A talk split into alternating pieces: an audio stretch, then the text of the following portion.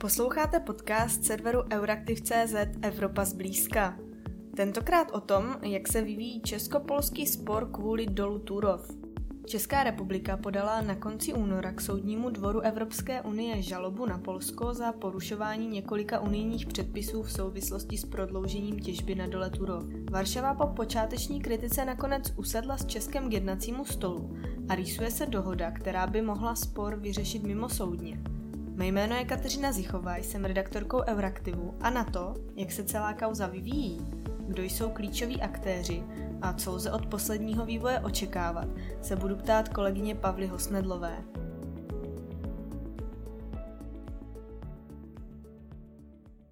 Pavlo, my už jsme spolu o kauze Turov mluvili v jedné z minulých epizod podcastu. Eh, bavili jsme se mimo jiné o tom, že Česko podalo na Polsko kvůli pokračující těžbě eh, v dole Turov žalobu. Eh, jak tato kauza nyní pokračuje? Tak poté, co Česká republika podala žalobu na Polsko k soudnímu dvoru EU, tak na polské straně začala poměrně rozsáhlá kampaň za záchranu toho dolu. Uh, Česká republika totiž kromě prošetření porušování unijních předpisů uh, požádala soudce v Lucemburku, aby vydali předběžné rozhodnutí o okamžitém pozastavení těžby. To je ale samozřejmě pro polskou stranu neakceptovatelné a proto polská strana požádala unijní soud, aby žádost České republiky o pozastavení těžby hnědouhelném dole, dole Turov zamítl.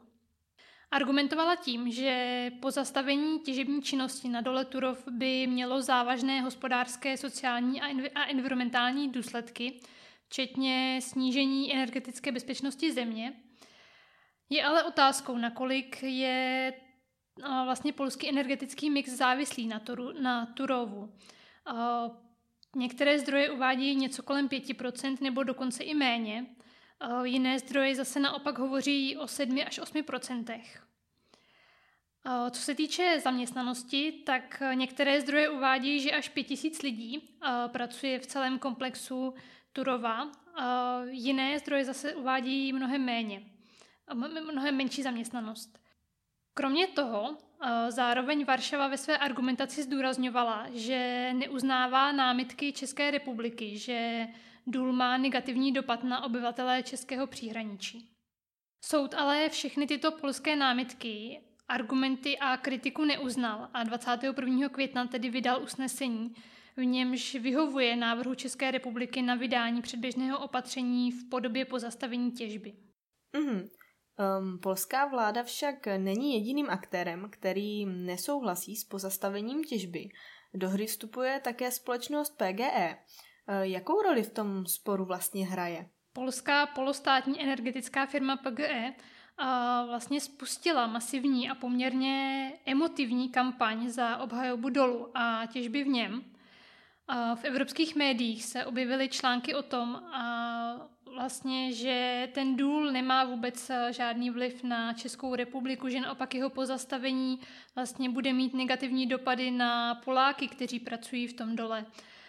A bylo také možné na ulicích třeba v Praze nebo i v Bruselu uh, vidět uh, plagáty této společnosti s holčičkou, která se vlastně ptala, proč všichni okolo chtějí její rodinu, která evidentně pracuje v tom dole, tak vlastně proč eh, ji chtějí připravit o živobytí.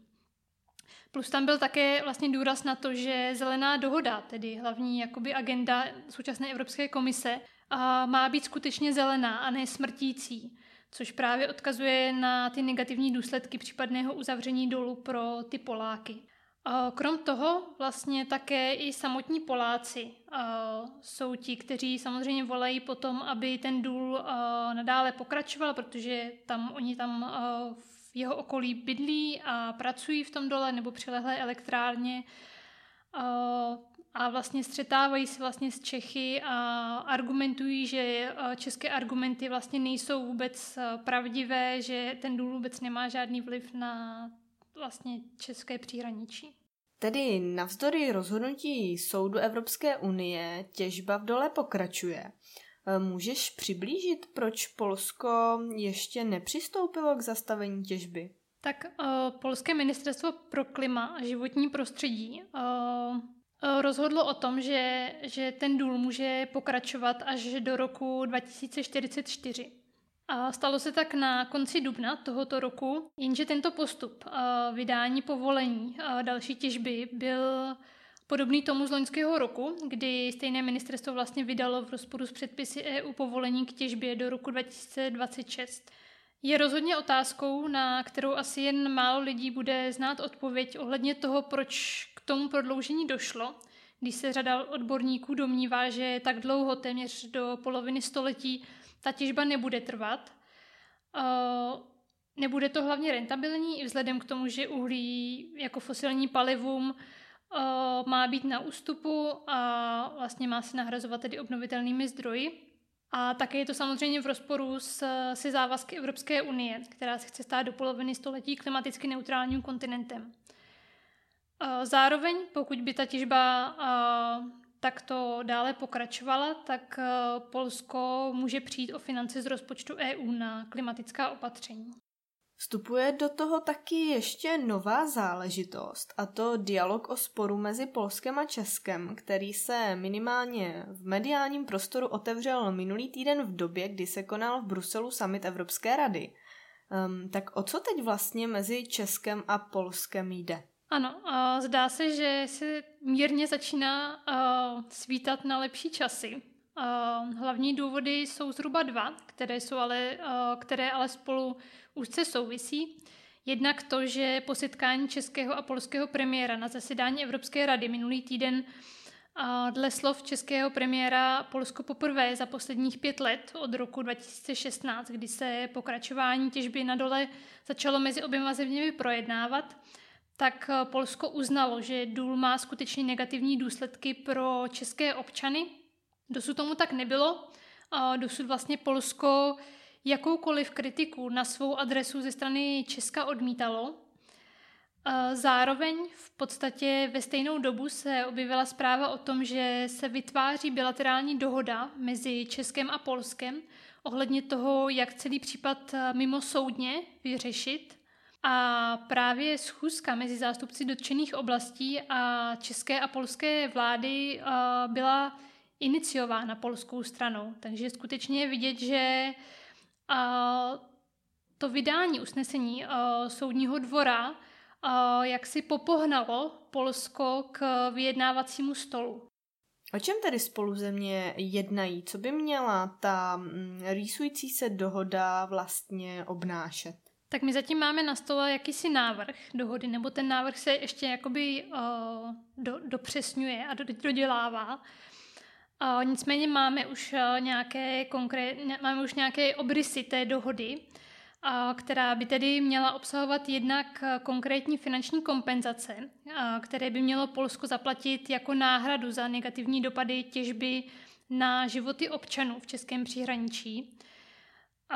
Česká tisková kancelář s odkazem na polského premiéra přišla s informací, že jeho země je ochotná na projekty v příhraničí investovat 45 milionů eur, tedy něco přes 1 miliardu korun v přepočtu, které by měly jít ze státního rozpočtu, jednak také od samozpráv těch do, té, do, té dočené oblasti a také od, od společnosti PGE. Ty peníze by primárně měly být využity na monitoring znečištění životního prostředí a podzemních zdrojů vod a také na výstavbu vodárenské infrastruktury, která má zabránit tomu, aby důl neodváděl vodu z českého příhraničí. Ta částka, kterou zmínil polský premiér, tak se ale může ještě změnit. A z dřívějších informací víme, že ta vodní infrastruktura, která je již rozplánována podle informací uh, místních, tak by měla stát kolem 2,5 miliard korun, takže uh, ta jedna miliarda z polské strany samozřejmě ne, ne, asi by nestačila uh, jenom, ale také se uh, počítá i s tím, že česká strana k tomu něco přispěje. A dle našich informací tedy již ministerstvo zemědělství má konkrétně na nějaké ty projekty pro výstavbu vodní, vodní infrastruktury uh, vyčleněny dotace. Součástí dohody má být i vytvoření nezávislé komise expertů, která by zkoumala konkrétní vliv těžby na životní prostředí. Naopak, co ta dohoda dle našich informací neobsahuje, je, že tam není zakotven konkrétní datum ukončení těžby, ale spíše to, že nebo česká strana se vlastně snaží s Polskem vyjednat podmínky, za níž by případně ten důl mohl dále pokračovat. Ideálně se hovoří tedy o tom, aby ten důl fungoval pouze do roku 2026, ten rok 2044, o kterém jsem mluvila dříve, tak nikdo v podstatě, krom možná té polské strany, jako nepovažuje za, za reálný. Česká strana zároveň bude také tlačit na to, v případě, že se tedy dohodne s Polskem, že tedy ten důl může dál pokračovat, tak ale za podmínky, že Polsko doprojedná a dodělá studii dopadu na životní prostředí, takzvaný proces EIA, který je právě v jádře celého toho sporu kolem dolu Turov. Mm-hmm. Máme tady několik, řekla bych, liní. Jednak prodloužení těžby na dole Turov, potom česká žaloba k soudnímu dvoru Evropské unie a pak také dialog a nástin dohody mezi Českem a Polskem.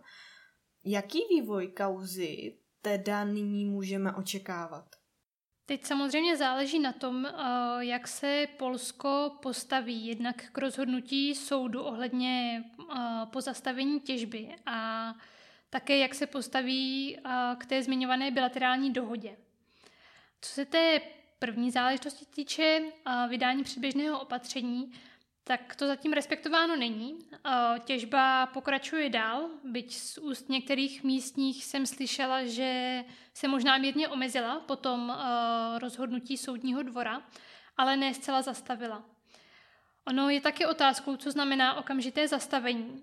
Jasné, že pokud soud vydá rozhodnutí, já nevím, v jednu hodinu odpoledne, ještě ke všemu v pátek, tak asi nelze čekat, že o hodinu později už se v Turově nic nebude dít. To asi není ani technicky možné. Nicméně týden po rozhodnutí uplynul a ta těžba asi tam ještě zastavená není, takže se zdá, že Polsko asi nebude usnesení soudního dvora zatím respektovat. Česká republika ale v této souvislosti pohrozila Polsku, že pokud se nebude řídit rozhodnutím unijního soudu, může soudu navrhnout pokutu, která by měla Polsko motivovat k tomu, aby soudní rozhodnutí respektovalo.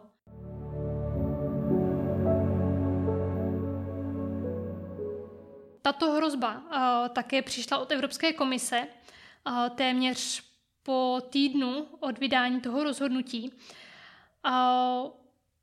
která vlastně Evropská komise také sama řekla, že eh, pokud se Polsko nebude řídit eh, rozhodnutím soudního dvora, že může eh, z její strany přijít nějaká pokuta, která samozřejmě, čehož se chce samozřejmě i Polsko vyvarovat. I proto vlastně se teď snaží s Českou republikou nějakým způsobem dohodnout. Co se týče té druhé záležitosti uzavření bilaterální dohody, tak záleží jednak na jejím dokončení, schválení z obou stran a jejím uplatňování v praxi. Až pak vlastně na základě toho Česká republika bude dál postupovat. Případně bude postupovat Evropská komise, která vlastně řekla, že v případě, že by Česká republika stáhla tu svoji žalobu z, od soudního dvora, ale Polsko vlastně by nezačlenilo ty své unijní předpisy, které porušuje tím prodloužením těžby, tak sama komise eh, prohlásila, že je připravená eh, na Polsku žalobu sama podat k soudnímu dvoru, který by samozřejmě mohl taky eh, vydat rozhodnutí, že Polsku bude muset platit nějaké pokuty, sankce či penále. Zmiňuješ možné stažení žaloby a tam bych právě ráda směřovala svou poslední otázku, protože vzhledem k tomu, že Česko s Polskem otevřeli dialog a jednají o bilaterální dohodě, tak eh, kromě toho minulý týden proběhl, řekněme, takový informační šum, eh, kdy polský premiér Moravěcký se vyjádřil, že Česko je díky té rýsující se dohodě ochotné stáhnout žalobu na polskou soudního dvora. Eh, to ale následně český premiér Babiš dementoval. Je tady tedy ta možnost, že Česko svou žalobu stáhne? Ano, je to tak, jak říkáš. Z více zdrojů víme, že v případě, že by dohoda skutečně byla na stole a byla respektována, hlavně tedy ze strany Polska, tak je Česko ochotno uvažovat o stažení žaloby.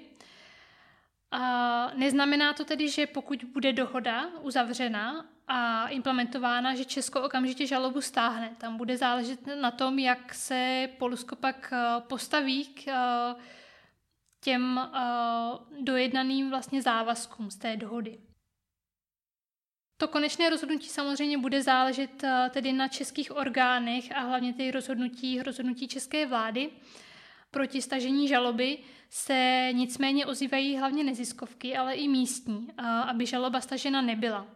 Že věří v to, že ta žaloba nejvíc může vlastně popohnat Polsko k tomu, aby opravilo to, že nerespektuje unijní pravidla. A rovněž tedy Evropská komise, alespoň tedy podle polského tisku, jak už jsem vlastně zmiňovala, tak plánuje tu dohodu sama proskoumat, jestli ta dohoda skutečně řeší to, že Polsko dodatečně implementuje unijní pravidla do svého národního práva. Takže uvidíme, jak nakonec celá ta kauza dopadne. Redakce Euraktiv se s vámi pro tentokrát loučí. Děkujeme, že nás posloucháte. Nezapomeňte nás sledovat také na sociálních sítích a doporučit Evropu zblízka svým kolegům a známým.